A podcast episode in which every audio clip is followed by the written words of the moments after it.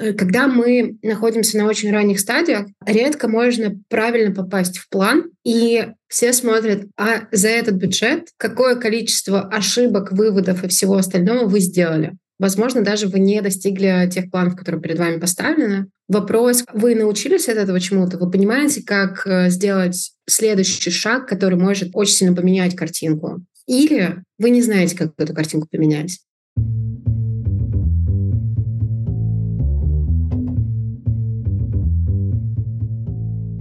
Привет, я Юра Агеев, и это 287 выпуск подкаста Make Sense — Вместе с гостями подкаста мы говорим о том, что играет важную роль при создании и развитии продуктов.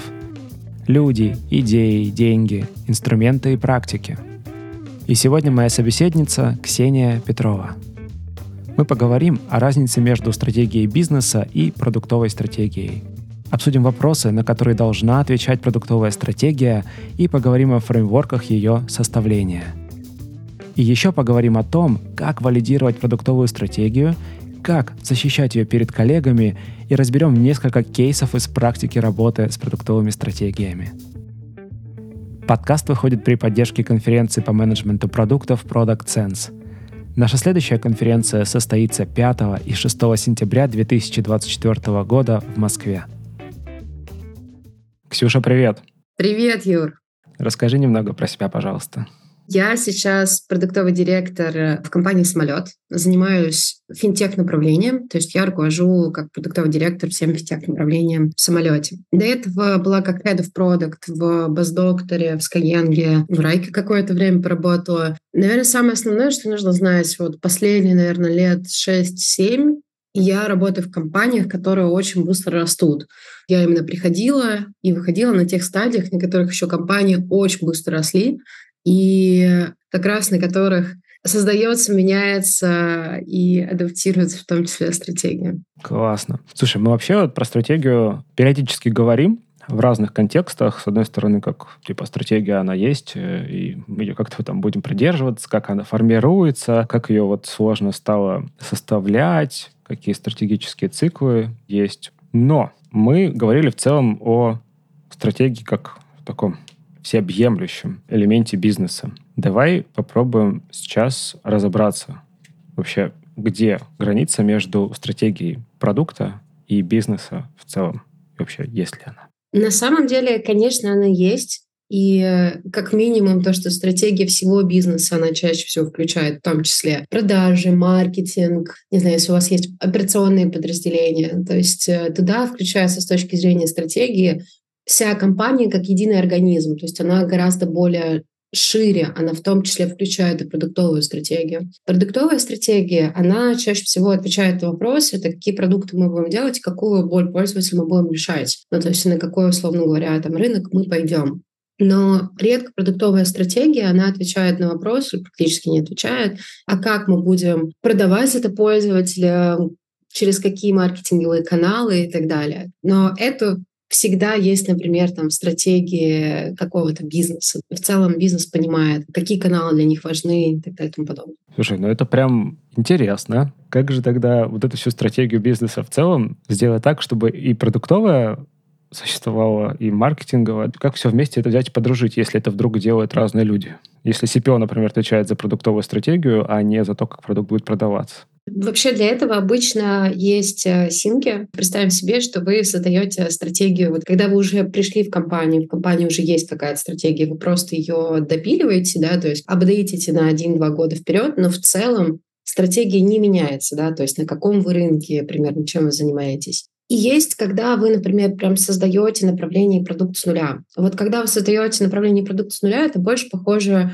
на стартап, и там, не знаю, там CMO и все остальные ребята — это ваши фаундеры. И в этом плане вы не действуете отдельно, вы действуете вместе. Да, ты прорабатываешь больше какой-то кусок, но вы все вместе обсуждаете, вы все вместе тестируете гипотезы, вы все вместе смотрите, а что, а как, а что будет работать, ну и так далее. То есть это такое как бы супер совместное творчество, потому что еще пока особенно ничего нет, и это такая там максимальная степень неопределенности, как у любого стартапа. Когда вы уже это создаете внутри там большой какой-то корпорации, да, то есть э, тюните какое-то направление, то чаще всего все равно есть какие-то определенные ритуалы, назовем их так, то есть там все равно стратегия создается сверху вниз, снизу вверх, то есть как бы я не могу создать, например, там стратегию ее апдейтить без моих ребят, э, там продуктовых директоров, так же как и они без меня не могут это сделать.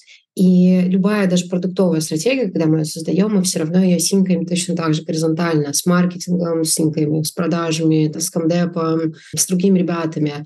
То есть э, она все равно не создается так, что никто об этом никогда не знает, и мы просто по ней двигаемся. Ну, то есть так не работает. Просто в какой-то момент времени у вас больше взаимодействия, особенно если это создание компании с нуля или направления, например, с нуля, да, как мы, например, сейчас создаем там, направление с нуля внутри большой достаточно корпорации.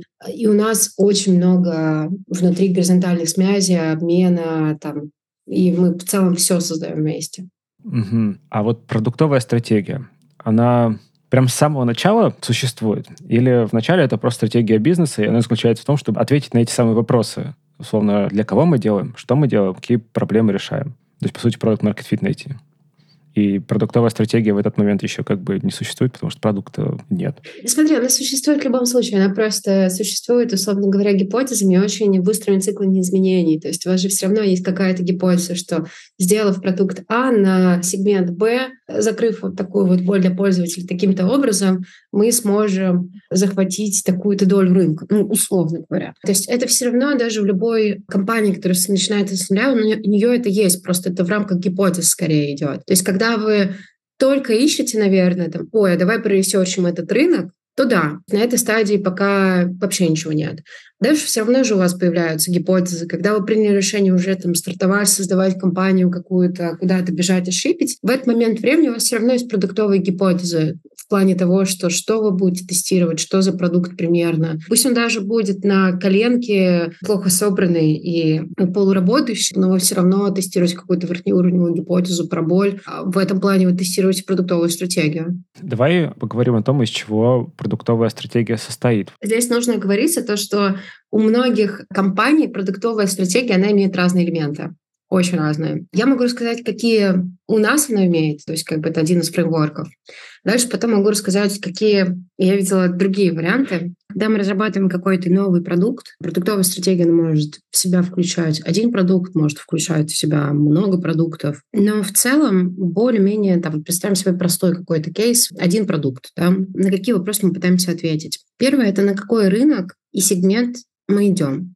То есть кто наша целевая аудитория, какой размер этой целевой аудитории. Второе, конечно же, мы же все-таки продукты. Вторая история это будет, а какую ценность мы создаем для клиента. То есть какая у них вообще в целом есть боль, как она сейчас измеряется, какой сегмент ее вообще испытывает, и какую ценность мы для них в этом плане предлагаем, который закрывает эти боли. Третье — это какие ключевые метрики измеряют эту ценность. Скорее, это, знаешь, как э, core value metrics, то есть это если мы решим эту проблему, то как для человека это изменится? Дальше для нас, так как, э, ну, в смысле, мы в целом внутри достаточно большой компании работаем, и для нас очень важна амбиция, то мы еще смотрим, какую ценность мы создаем конкретно для компании, потому что мы не будем создавать, условно говоря, там совершенно бизнесы, которые не имеют э, какого-то синергетического эффекта или не имеют напрямую какой-то интересного. То есть должна быть какая-то синергия. И мы ее всегда спрашиваем, а есть ли эта синергия, то есть какая ценность будет для компании,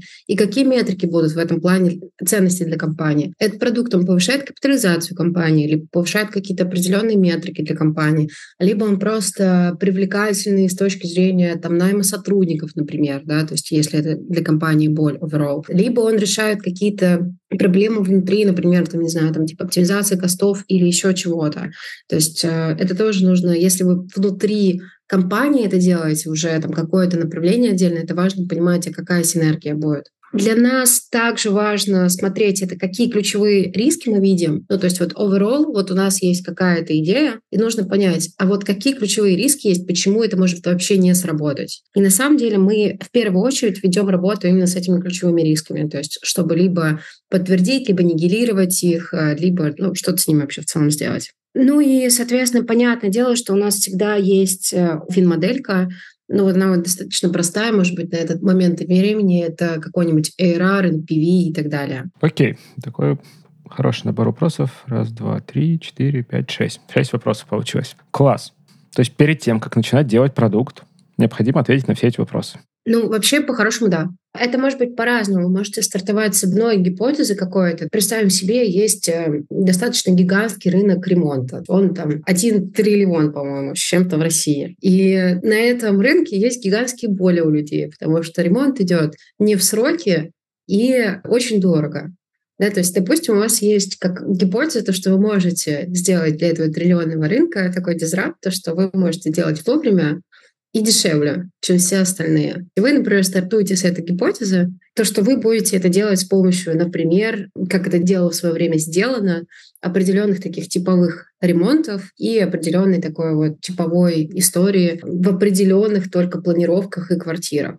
Окей, вы можете стартовать с этого, потом может, например, ваша гипотеза куда-то зайти не туда. Например, вы видите то, что для людей, например, это не так дешево, как вы думали. Не, ну подожди, подожди, Ксюш. Смотри, ну то есть вот рынок, допустим, мы определили, что есть. Да. Ценность мы несем, да. ну как будто бы несем. У нас еще метрики есть, метрики определили. Потом такие, синергично для нашей компании, синергично риски. И вот тут, типа, вот мы сталкиваемся с чем? С рисками, получается? Да, да, да. Ну, то есть, почему это вообще вся история может не работать? В данном кейсе, почему это может не работать? Вы можете не найти, например, нужную рабочую силу, такую распределенную, как вам нужно. То есть, вам, скорее всего, нужно будет сужать географию. Вы можете в итоге ваши материалы, ну, то есть весь рынок ремонта работает в черную чаще всего. Если вы таким способом идете, да, то есть как бы через такую цифровизацию и так далее, то, скорее всего, вам придется в белую работать.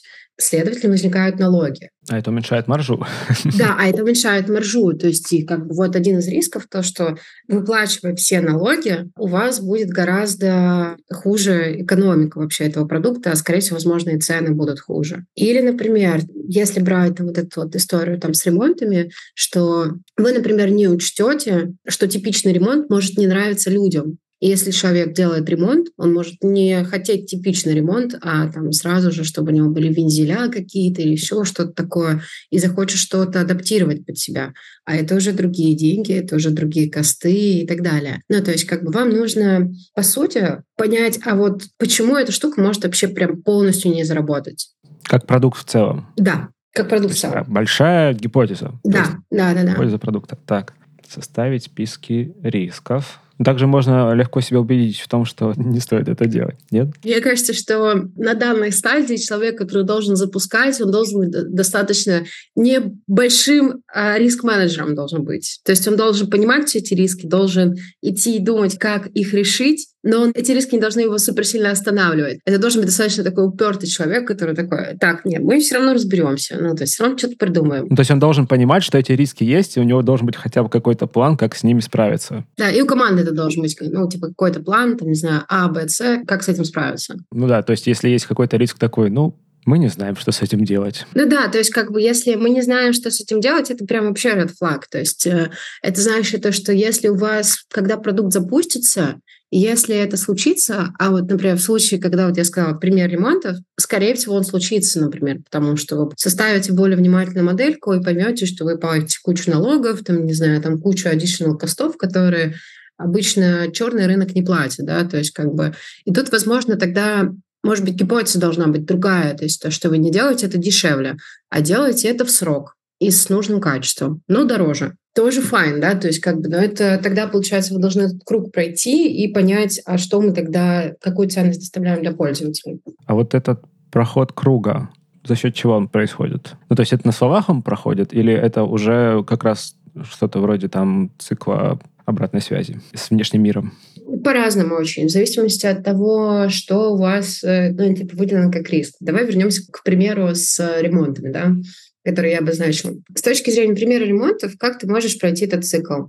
Можно пойти пообщаться с э, какими-нибудь классными бригадами, которые делают хорошие ремонты, понять всю их экономику, понять вообще, платят они налоги, не платят, как у них эта экономика сходится, какая у них маржа, изучить, почему все срывают сроки, ну, то есть как бы из-за чего это происходит. Дальше пообщаться, например, с экспертами, а можно ли вашу идею сделать так дешево или, не знаю, например, там, так дорого, можно уже, там, например, запустить один ремонт и посмотреть, а вы справляетесь, не справляетесь, какие там есть нюансы, подводные камни. То есть это может быть вообще в целом общение с экспертами какими-нибудь, там, составление бизнес-модельки, ее оптимизация какая-то. И какой-то простой MVP тоже можно. Вот это все очень напоминает тестирование гипотезы. Просто это гипотеза уровня целого продукта. И в данном случае стоимость ошибки человека, который валидирует эту гипотезу и скажет, что она валидна, но она окажется невалидна, она гораздо выше, чем просто гипотезы новой фичи там или еще чего-то такого.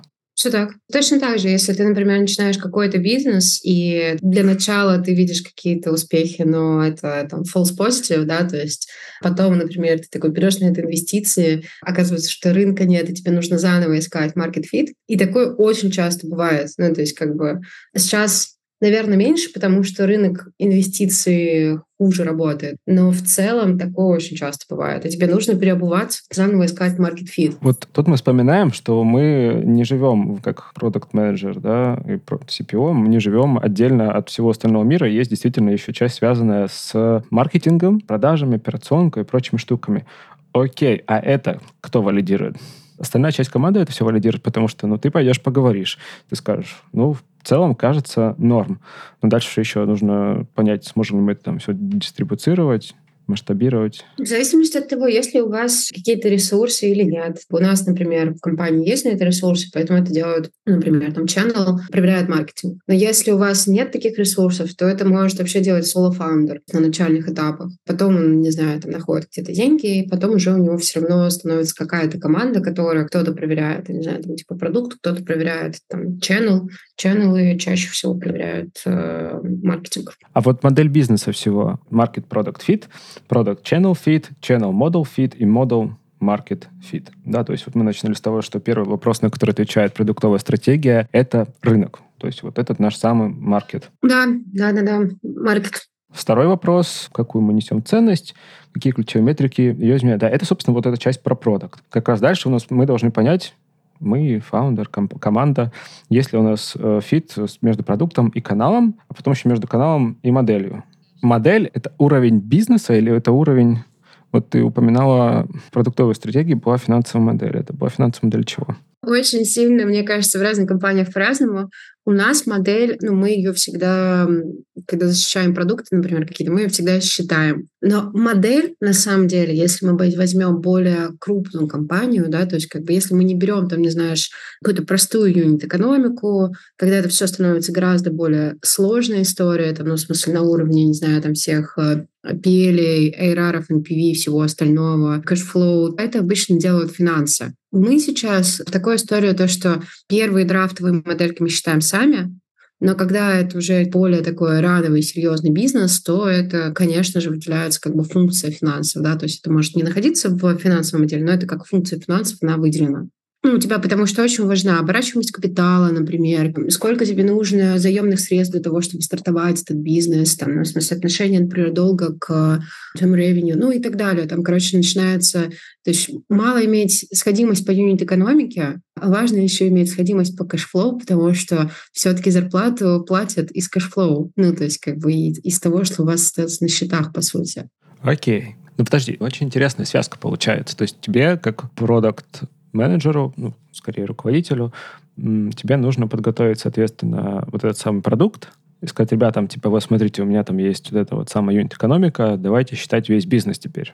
Да, да. Ну, или ты можешь даже запустить какие-то вещи, ты можешь э, начать э, запускать какие-то истории, и дальше просто модель дотюнивать. Ну, то есть в той модели, которая предлагает вот этот вот фреймворк, где market, product, model и channel, да, то есть вот эту модель, она чаще на уровне продукта работает. То есть, там, не знаю, там, типа, сабскрайбы, не сабскрайбы, там, не знаю, там, у тебя free limited будет, или, там, не знаю, там, типа, на какой core метрике ты будешь жить. Ну, там, да, с масштабированием, вот как раз там очень много про то, что тебе нужно подумать о самом продукте, потом как ты его замасштабируешь, а потом еще и как продашь. Да, это работает на первой стадии, когда ты такое делаешь. Первую гипотезу продукта в том числе. И модель — это просто одна из переменных, которые ты на самом деле тестируешь, подбираешь, смотришь, адаптируешь, но когда у тебя уже становится более большой бизнес, то это обычно выделенная функция этим занимается, потому что это гораздо более сложная история. Опять-таки, повторюсь, потому что есть вот юнит-экономика, есть, например, у тебя потоки cash flow,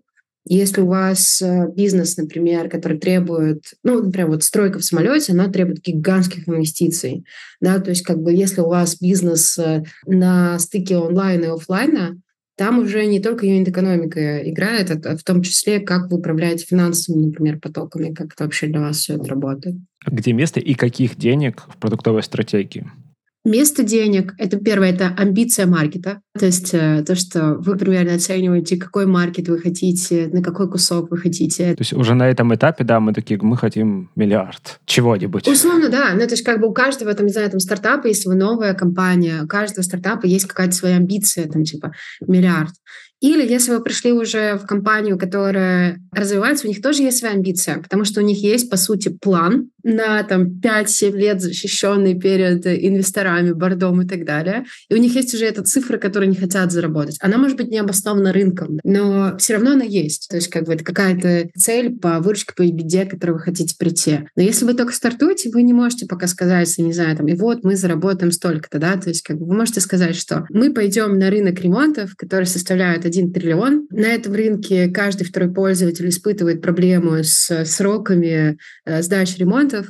Мы можем спокойно занять от этого рынка 10%. И тут таким образом ты высчитываешь, а какая твоя амбиция, да, то есть как бы 1 триллион помножить на одну вторую, помножить на там 10%. И вот в целом обычно это такой пич э, типичного стартапа, да, то есть с тем, что вот наш маркет и цена, на которую мы рассчитываем в этот момент уже там появляются деньги, потому что в любом случае продуктовая стратегия я, в том числе любые другие продуктовые директора, мы защищаем продуктовые бюджеты. Ну, то есть мы же говорим о том, что мы создадим X, получим Y. И для компании это должно быть так или иначе выгодно. Вы нам дайте вот столько-то денег на, эту, на создание этого. Да, да, да. Мы потратим столько-то денег на создание, и мы планируем вернуть на каком-то горизонте вот столько-то. Инвестора же на вас точно так же смотрят. Если у вас нет внешнего какого-то, ну, типа, борда, перед которым вы защищаете в крупной корпорации, то инвестора же тоже смотрят, а под что они дают деньги, под какую амбицию. То есть, как бы, если это очень маленький рынок, то чаще всего туда не дают инвестиции, потому что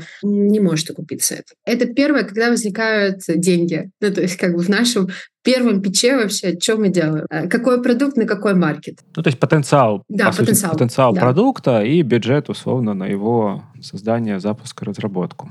Но бюджет, он тоже, он может быть не выпитый в камне, да. Бюджеты могут быть э, там очень примерными. То есть, э, там, например, все равно как в больших компаниях обычно, так и в инвестициях есть э, раунды, по которым вы привлекаете деньги, да. Точно так же это работает в большой корпорации, да, то есть как бы никто не будет вам сразу же отдавать миллион долларов, да. На проверку гипотезы вам выделят небольшой бюджет. Дальше, если эта гипотеза подтверждается, летит и так далее, вам дают больше бюджет и так далее, и так далее. До того момента, пока вы такие, о, все, летим, нужно точно пойти на все каналы маркетинга, короче, и залить все деньгами. Но так обычно поступает только одна компания на российском рынке, которую я знаю, то есть другие так более осторожно к деньгам относятся и выделяют достаточно разумные суммы денег. Не безлимитные, да? Да, да, да. Окей. Так, в расчете потенциала как раз тогда будет, наверное, участвовать юнит-экономика как часть ну, предполагаемой модели. Ну да. Окей. А, продуктовый директор отвечает за реализацию, за достижение этих целей по деньгам? Конечно, да. Но здесь нужно понимать, как на это, например, смотрю в том числе я, да, то есть я как CPO, подо мной уже есть продуктовые директора. Э, когда мы находимся на очень ранних стадиях, и когда вы делаете супер новый бизнес какой-то, редко можно правильно попасть в план. И как в том числе инвестора, все смотрят, а за этот бюджет какое количество ошибок, выводов и всего остального вы сделали. Возможно, даже вы не достигли тех планов, которые перед вами поставлены.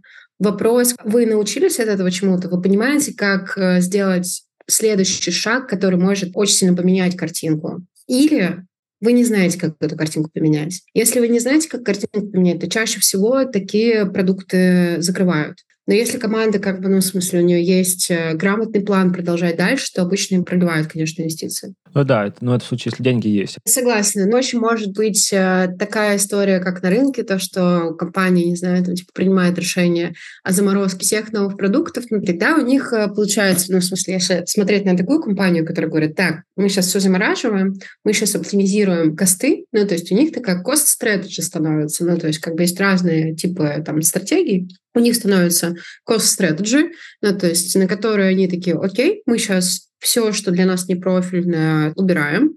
И в этот момент времени CPO занимается чаще всего то, что называется дойная корова в, в продукте. То есть это когда уже есть модель, которая работает. И которая приносит деньги. Да, но тебе нужно оптимизировать. Да, да, да, да, да. И тут продуктовая стратегия в этом плане, она не будет отвечать на вопрос, на какой маркет вы идете там, и так далее. Это уже все есть до вас.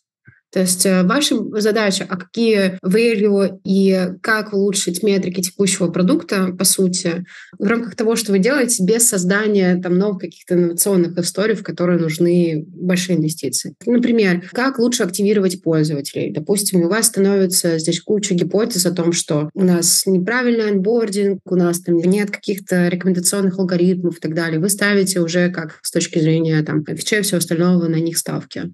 Смотри, ну, про рынок, окей, поговорили, да, какую ценность мы несем, то есть, по сути, какую работу выполняем, какую боль закрываем для нашего клиента. И еще был пункт про то, какие, собственно, ключевые метрики эту ценность измеряют. Вот ты говорил, вот можешь примеры привести этих метрик? Ну да, давай я, например, приведу из финтеха. Одно из наших направлений, оно занимается, назовем так, накоплениями для пользователей. То есть на рынке сейчас в среднем люди копят от 6 до 9 лет, и это даже на первоначальный взнос, не на всю квартиру, на первоначальный взнос. 50% примерно заявок на ипотеки — это отказы из-за того, что у человека не вся сумма есть. То есть для людей это прям кор проблемы накопить на первоначальный взнос. Если мы делаем продукты, которые помогают людям копить на первоначальный взнос, то как бы мы это измеряли? Вот для себя мы ответили таким образом, что мы сокращаем количество времени, которое человек копит, не увеличивая при этом для него сильный ежемесячный платеж на накопление. Вот это, ну, типа доставка ценностей. Мы знаем, как сейчас, там, например, на рынке сейчас это 6-9 лет, ну, в связи с тем, что сейчас подняли первоначальные взносы там, и так далее. И если мы сократим, например, для себя с точки зрения, там, не знаю, какой-то миссии, мы хотим сократить это в два раза, то мы, получается, должны в наших моделях, в наших продуктах измерять, а как пользователь дойдет до, до накоплений, при этом не увеличивая очень сильно свой ежемесячный платеж, потому что у него нет такой возможности ежемесячный платеж, э, откладывание или потом за ипотеку? Откладывание, откладывание. Подожди, ну ведь тогда вот просто в лоб можно это сказать. Давайте уменьшим первоначальный взнос, ну это же одна компания все-таки, а увеличим конечный взнос за ипотеку, нет?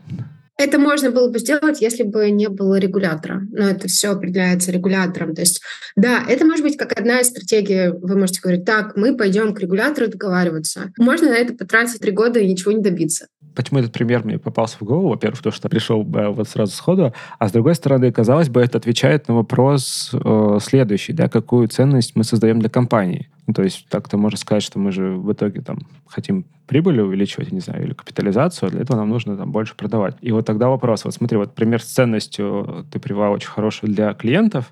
Баланс между ценностью клиентской и ценностью компании, как для бизнеса, как он соблюдается? Смотри, мне кажется, что в любом бизнесе есть ограничения, что ты не можешь э, условно продавать 10 рублей за 9 рублей. У вас должна быть все равно юнит экономика на круг, возможно, не конкретно в этом продукте, да, overall. Она должна быть э, положительная и больше, чем если это было бы без этого продукта. Возможно, этот продукт сам по себе может не зарабатывать, это тоже такие продукты бывают, но он должен нести в себе полезную функцию для бизнеса, например, с точки зрения уменьшение костов на привлечение, уменьшение костов на возврат или еще что-то такое. Все равно так или иначе, вы же считаете, ну, мы считаем, например, различные финансовые модельки, и у нас есть просто ну, достаточно большие restrictions на то, что можем ли мы делать, не знаю, там, продавать 10 рублей за 9 рублей. Ну, не можем.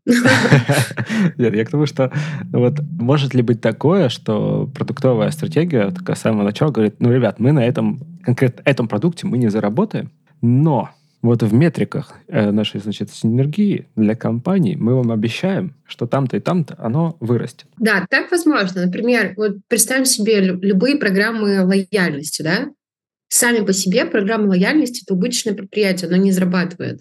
Но для компании в целом, overall, она оставляет пользователя внутри экосистемы, и у тебя больше кросселла и апселла, по сути, но других продуктов. Но там же вопрос тогда всегда атрибуции будет. Да, конечно, это очень сложный вопрос. То есть на продуктов, которые не зарабатывают сами по себе, всегда возникает вопрос атрибуции, всегда возникает вопрос того, что а точно ли без этих продуктов мы не смогли бы сделать такой результат, ну и так далее. Ну вот принятие решения как раз о таких продуктах, это уровень продуктовой стратегии или это уровень уже бизнес-стратегии в целом? Это должно быть отражено в продуктовой стратегии, но обычно такие решения принимаются на уровне все равно так или иначе SEO и даже в некоторых компаниях на уровне борда. Ну, в зависимости от количества инвестиций и всего остального, которые нужны. Ну, то есть, например, может быть такая связка, то, что у продукт-директора может быть определенный бюджет, на тестирование и все остальное и так далее. И он в этом плане свою продуктовую стратегию может в рамках этого бюджета ни с кем не согласовывать. И в рамках такого подхода тогда можно тебя еще пробовать, можно смотреть, влияет ли это на какие-то метрики. Ну, то есть тут классически делаются всякие АБ-тесты, смотрится, а насколько с этими продуктами будет лучше и так далее и тому подобное. Ну, то есть есть разные подходы. Периодически выделяется, например, для продуктовых директоров какой-то бюджет, за который не отчитываются, ну, то есть э, это просто, ну, типа research и так далее. А может быть так, что от принятия решения про такие продукты может быть только на более высоком уровне. Ну, это возвращает нас к вопросу немного, к теме, по крайней мере, рисков. Принятие решения о таких продуктах, оно, ну, оно реально доставка. Но мы еще не говорили про мы говорили про рынок в целом, но не про конкурентов. Ну, то есть про ту среду, которая живет в целом там где-то. С чем продукту предстоит столкнуться? Какое это отражение находит в продуктовой стратегии? Ну, это точно в рамках создания продукта или развития. Ну, мы всегда смотрим компетиторов, и в продуктовой стратегии это тоже отражается в виде того, что, не знаю, если у вас нет четкого консолидированного рынка, например, на рынке ремонта, на рынке ремонта нет консолидированного одного игрока, просто их нет, то ты должен понимать, почему за все это время не нашлось такого игрока на рынке, который бы все под себя подмял. Это будет означать то, что задача очень большая со звездочкой. Одно дело, когда уже есть какой-то большой игрок, и ты с ним соревнуешься, ну, то есть как бы такая у тебя стратегия челленджера на рынке, да. Другое дело, когда этого игрока нет, и у вас не консолидированный рынок. То есть э, тут нужно все равно будет понимать, а чем... Вот вы заходите на рынок, да, допустим, у вас есть какие-то компьютеры или их нет. И они в чем-то сильны, в чем-то нет. И у вас должно быть понимание тогда, а какую ценность вы закрываете, а вы закрываете ее по-другому, закрываете ее так же и так далее. Есть э, примерно, по-моему, около 10 разных вариантов таких стратегий, ну, я помню стандартные у Портера, да, это совершенство в продукте, вот была операционная эффективность и да, да, да, еще да, одна да. была. Вы как пионер, вы идете на какую-то нишу, то есть у вас есть э, компетиторы, но они, например, хуже в каких-то нишах, то есть вы считаете, что у вас будет гораздо лучше продукт, и все жалуются на продукт конкурента с точки зрения качества, но из-за того, что он там один такой, то как бы, ну, типа, он такой супер расслабленный. Либо вы от этого компетитора каким-то образом дифференцируетесь. Да-да, дифференциация. Да-да-да. И, соответственно, там их есть там, примерно 10, и вам в том числе нужно будет понимать, каким образом да, вы будете выигрывать эту битву. И это должно быть в отражении продуктовой стратегии, конечно. Сейчас мы говорим, и я вспоминаю, по-моему, Lean Canvas. Вот кажется, что мы сейчас заполняем его, нет? по частям? На самом деле, частично да, частично так есть. Lean Canvas, он же в целом, как все модули, назовем так, компании, и там есть в том числе ченнелы, там есть э, модельки и так далее. То есть это просто срез на компанию. И там есть в том числе история про блоки продукта. Ну, то есть продуктовая стратегия — это несколько блоков продукта из линконваса, по сути. Понял. Тогда это подводит нас к вопросу артефактов продуктовой стратегии. Можешь привести примеры какие-то? Своего опыта. Под артефактами что ты имеешь в виду? Ну, вот как Lincoln Вас, да, это такая доска мира или где-нибудь еще, ну, в общем, да, которую мы заполнили, и такие, вот она у нас есть. Не то, чтобы мы на нее будем смотреть, но мы можем к ней обратиться э, и так далее, так далее. А в случае продуктовой стратегии, ну, как выглядит оформленная продуктовая стратегия? Ну, хотя бы зафиксированная где-то. Окей, okay. у нас это Notion, ну, то есть это определенное видение в Notion-в мира, в котором описано, куда мы идем, какой рынок, какие боли мы решаем. Там нет очень большой детализации, но в целом есть такая верхнеуровневая детализация. У многих это, я знаю, что, знаешь, это такой документ в каких-нибудь презентациях, в PowerPoint типа, и они к нему, мне кажется, что не так, чтобы тогда, наверное, сильно возвращаются. Ну, то есть у нас это в Notion, и мы часто очень его все равно обновляем, видоизменяем и так далее. Ну и вся команда, так как мы все находимся в Notion, она может посмотреть какая у нас продуктовая стратегия, какая у нас вообще в целом стратегия компании, почему так. Ну, то есть это, по сути, перечень ответов на вопросы, которые мы обсудили. Да, по сути, это определенный темплейт э, с перечнем ответов на вопросы, да. Я тебе назвала шесть, на самом деле там чуть больше их, ну, то есть, как бы там, например, нужно прочитать там Samsung, ну, то есть это с точки зрения рынка. Там Samsung, это типа total addressable market и там все остальное хорошо. Да, да, да, да, да. Там X еще просто уточняющих вещей, которые там необходимо тебе тоже заполнить с точки зрения там темплейта. Хорошо. Вот в этот момент когда у нас появился такой артефакт, где это все заполнено, это что значит? Что мы прошлись по каждому из вопросов, нашли на них ответы и э, уже провалидировали эту стратегию и взяли ее в работу на какое-то время? Или это как раз процесс перед валидацией? Мне кажется, может быть супер по-разному. У нас это параллельные треки. То есть у нас есть какой-то драфт нашей стратегии, мы идем проверять его, потому что, ну, как бы, когда у тебя прям совсем ничего нет, и ты это создаешь, то у тебя степень неопределенности просто гигантская. Ты можешь в Google шитах 500 миллионов всего сделать, но по сути это мало тебе ответить на вопрос, а что в реальности, как отреагирует рынок, как у тебя будет вести себя продукт, и как отреагируют определенные каналы, на которые ты ставишь. Поэтому мы изначально начали с такого очень драфтового видения продуктовой стратегии, и дальше пошли его валидировать. И уже сейчас это что-то действительно более отвечающее рынку, пользователям, всему остальному. И если возвращаться к примеру того, что нам предстоит выбор брать эту продуктовую стратегию или не брать в работу, хорошо, там, если это будет одному человеку этот выбор, типа SEO, там, а если защищать, не знаю, перед тем же советом директоров или, не знаю, какой-то комиссией. Я не знаю, как в больших компаниях. Перед бордой нужно защищать, да. То есть тебе это все еще надо будет защитить. Конечно. Что значит защитить? И советы какие-то, О, пожалуйста.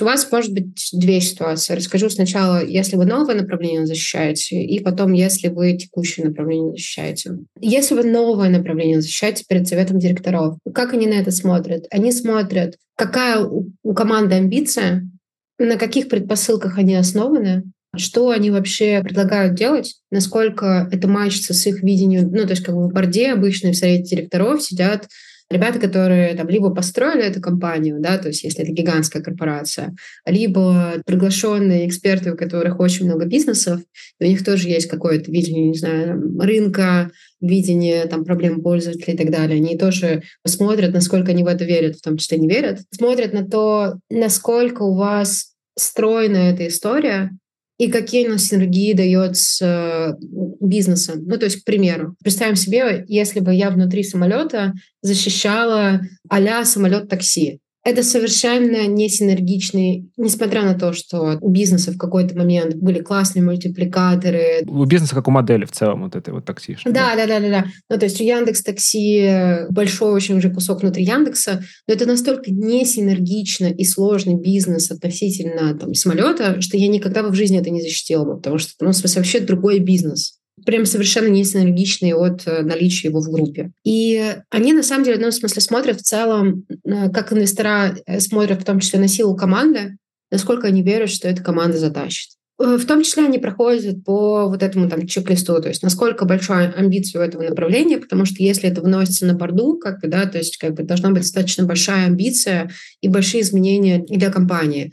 К примеру, это может быть, там, не знаю, вторая очень большая синергичная нога бизнеса, которая через какое-то количество времени должна перегнать по доходам основной бизнес. Тогда это интересно, тогда туда имеет смысл вкладывать большие деньги, потому что это, ну, в смысле, потенциал очень большой, да. Это может быть там история, например, про большую устойчивость, да, для, для бизнеса, если это их беспокоит и так далее. То есть они в том числе, там, борт обычно смотрят если это новое направление на тебя как на стартап, и думает, давать ли тебе денег, я тебе верю, большая ли у вас амбиция, а какое решение вы предлагаете.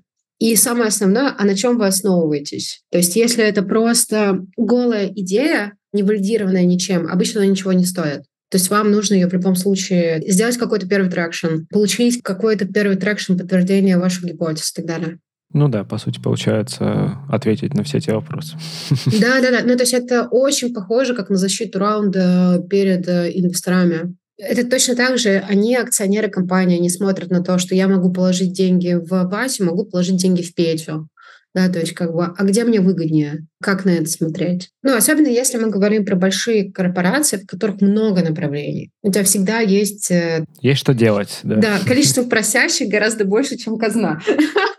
Вот. Если это текущее направление, вы просто в рамках текущего направления, например, защищаете изменения продуктовой стратегии, то там тоже очень важно будет ответить именно на вопросы, а точно ли вы не сломаете уже то, что работало, ну, то есть, может, оно уже не работает, и тогда не будет, как бы, ну, типа, таких вопросов, да, то есть, как бы, но если оно как-то работает и приносит определенные деньги, это изменения в больших таких дойных коровах для бизнеса, то это всегда очень большой вопрос того, что а не разрушится ли вообще весь бизнес от этого. То есть, э, тоже вам нужно будет ответить, какие изменения вы предлагаете, почему именно такие, а какой вообще вы боль решаете, почему текущие продукты, которые уже работают, они очень плохо решают эти боли. И в итоге, а как это все поменяется для бизнеса с точки зрения там, различных финансовых результатов. Понял. О, давай тогда поговорим, знаешь, о чем? О, об уроках, которые ты извлекла или наблюдала, по крайней мере, вот связанных с продуктовой стратегией. Где провалы? Практически на каждом из этапов. Например, давным-давно, мне кажется, это было еще лет 10 назад, я достаточно много в различных всяких стартапах участвовала и так далее. Очень часто случалось, особенно на рынке, в котором просто поднять инвестиции, то есть фаундер, который поднял инвестиции под красивую идею, но она, по сути, market fit а не имеет, но у него уже есть достаточно большой раунд. То есть, по сути, у вас уже есть деньги под одну идею, которая точно не работает. Которую пообещали сделать, да? Да, да, да, да, да. А дальше там уже начинается, насколько фаундер будет упираться и такой, не давайте их каналами, еще что-то докрутим и так далее, или вы все-таки уйдете в market fit и быстрее будете что-то другое тестировать. Ну, то есть вот тут э, такая очень трики история, когда у вас уже есть э, деньги, но идея не находит маркет фита. Давай вот тут еще тоже остановимся. Я забыл этот вопрос спросить про изменение продуктовой стратегии. И пример как раз отказаться от идеи, но при этом продолжить работу, это, кажется, то, что в стартапах принято называть пивот, да, когда ты меняешь радикальное направление. В этот момент что? Это как бы просто стратегия трансформируется, или это получается, мы делаем уже новый продукт, и где эта грань изменения продуктовой стратегии, пивот, и как они связаны вообще? Мне кажется, когда ты в этом флоу находишься, то это такая очень логичная трансформация одной продуктовой стратегии в другую продуктовую стратегию. Перетекание. Да, да, да, да, но просто перетекание, потому что какие-то части у вас все равно, скорее всего, останутся, например, там, наверное, маркет и так далее, и какие-то, возможно, элементы останутся. Но, возможно, решение будет совершенно другое. Офер может быть для человека совершенно другой, не знаю, там, сегмент может быть другой и так далее. Ну, то есть это такое все равно, у вас же была одна гипотеза, вы ее проверяли, она не сработала, но вы научились, у вас есть какие-то lessons learned, которые вы используете для новой стратегии, да, то есть как бы все равно получается как flow такой определенный поток. Редко бывает так, что оно не через поток вот такой идет, оно просто залетело откуда-то, и ты такой, о, а теперь мы, не знаю, делаем шашлычную. Окей, как бы достаточно, мне кажется, редко такая штука бывает, то есть чаще всего это все равно какой-то прям поток. То есть это очень сильно похоже, особенно на ранних стадиях, как на цикл проверки гипотез. В том числе это цикл проверки продуктовой стратегии. Просто если у вас как бы более-менее стабильная компания, то она там меняется чаще всего раз в год, раз в три года. Если нестабильные условия, нестабильные, у вас пока ничего, условно говоря, нет, и вы такой стартап, то это может меняться раз в три месяца спокойно. Понял. Давай дальше а, вернемся к фейлам. Еще, наверное, один из фейлов — это то, что ну, у вас может быть супер правильные мысли, очень классная история, но это, но вам еще нужно научиться это доносить. выносить перед бордой. А, это как когда ты защитить не сможешь, да, например?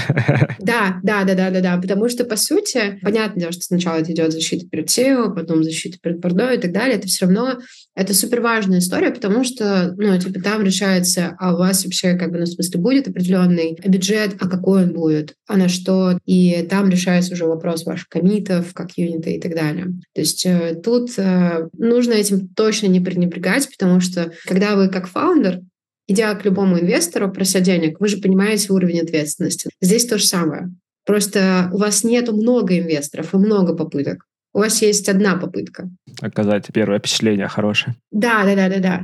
И супер плохая история смотреть на это как то, что вы придете, не знаю, там, без э, валидации и всего остального, поставите базворды какие-то, и как бы, ну, в смысле, это все пройдет. Это так не работает, потому что в нормальных бордах сидят э, супер крутые предприниматели. Соответственно, они на это смотрят как на бизнес. И как бы скорее вам нужно смотреть на то, что они гораздо умнее, чем вы, а не вы умнее, чем они, да, то есть как бы и в этом плане вам нужно супер классно быть готовым ко всем вопросам, которые вам могут задать э, опытные такие матерые предприниматели.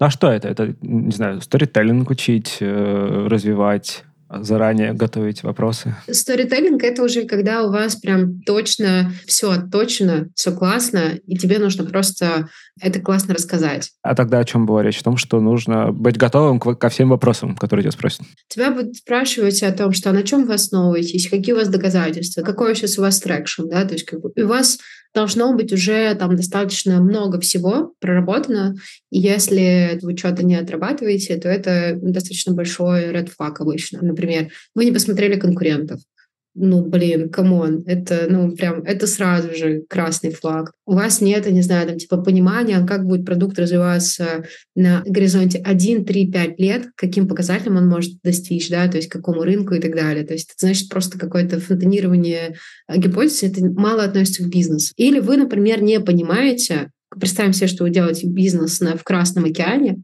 и вы не понимаете, каким образом доставать пользователей. Вам любой предприниматель будет спрашивать в том числе, а через какие каналы вы собираетесь продвигаться, что будет работать и так далее. И если вы будете говорить, ну, мы просто маркетинг закупим, ну, оу, это не будет так работать. Приветики, да. Да, приветики.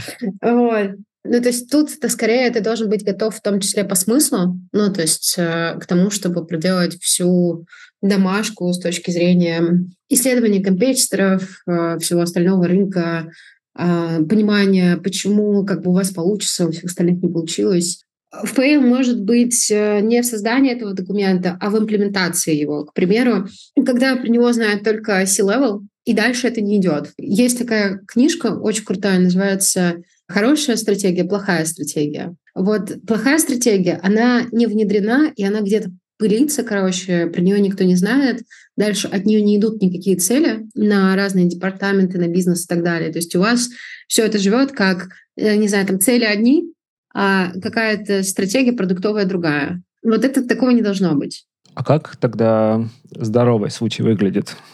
Ну, то есть все это кто? И что они знают тогда об этой стратегии? Продуктовая стратегия должна быть открыта. Она должна достаточно хорошо внедряться в океары, условно говоря. Если вы живете по принципам океаров, то там в океары, и должна из нее следовать, должна звучать следующим образом. Чтобы решить боль пользователя, вот такую вот, там, мы делаем вот это, это, это, добиваемся таких-то метрик. То есть оно должно одно из э, другого следовать. Она должна быть открыта на всех на самом деле, потому что э, люди должны понимать более big picture, для того, чтобы принимать решения. А люди, вот подожди, все-таки это, это продуктовая команда или... Да не, не так. Ну, в смысле, все, допустим, маркетологи. А что маркетологи вот могут из продуктовой стратегии почерпнуть? А для кого мы вообще это делаем? А какую боль мы решаем? Big vision у нас какое? Мы к чему стремимся?